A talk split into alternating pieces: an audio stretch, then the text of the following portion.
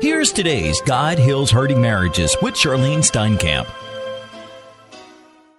Hello, I'm Bob. And I'm Charlyne Steinkamp from God Heals Hurting Marriages. This week we've taken you on a journey with us as we shared the Steinkamp story of a divorce and even greater how God restored our marriage after divorce. Yesterday we shared how I knocked on my wife's office window July 7th, 1987, invited her to lunch.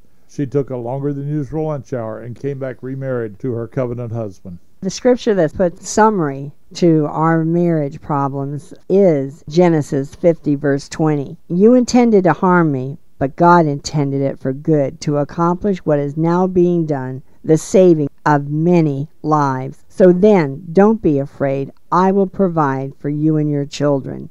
The Lord gave that to me so many years ago as hope that God could restore and rebuild our marriage. During our first 19 years of marriage problems, ups and downs, I never thought that we could both change and have our marriage to be the way God planned marriage to be. But here we are now sharing to many, many others to encourage them. I did not come home to Charlyne because I loved her. I came home out of obedience to God. The voice of the Holy Spirit is so strong in a prodigal's life that we know when God is talking to us. We have no option but to obey. Bob, I think that is one of the things that we want to encourage every person to seek the Lord and to listen to the Holy Spirit's voice for direction every day of their life, regardless of their problems. Our restoration was not instantaneous. It took me two years to get over the other person, for our children to have their hurts healed, and for God to continue to touch me and to touch my wife. Coming home is only the first step in marriage restoration, but it's the best step. Share how the Lord started our ministry. I'd been home for about a year, and my duties as a funeral director took me to a hospital in our community in the early morning hours. I was waiting for a nursing supervisor in the emergency room.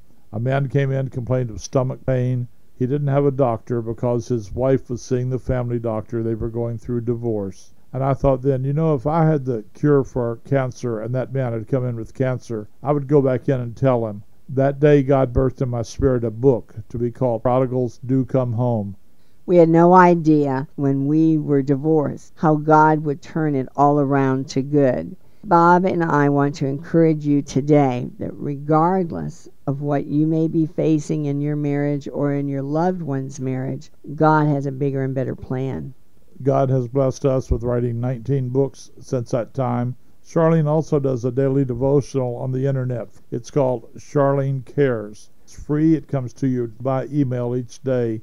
The address where you can subscribe is charlynecares.net. C H A R L Y N E cares, C A R E S dot net.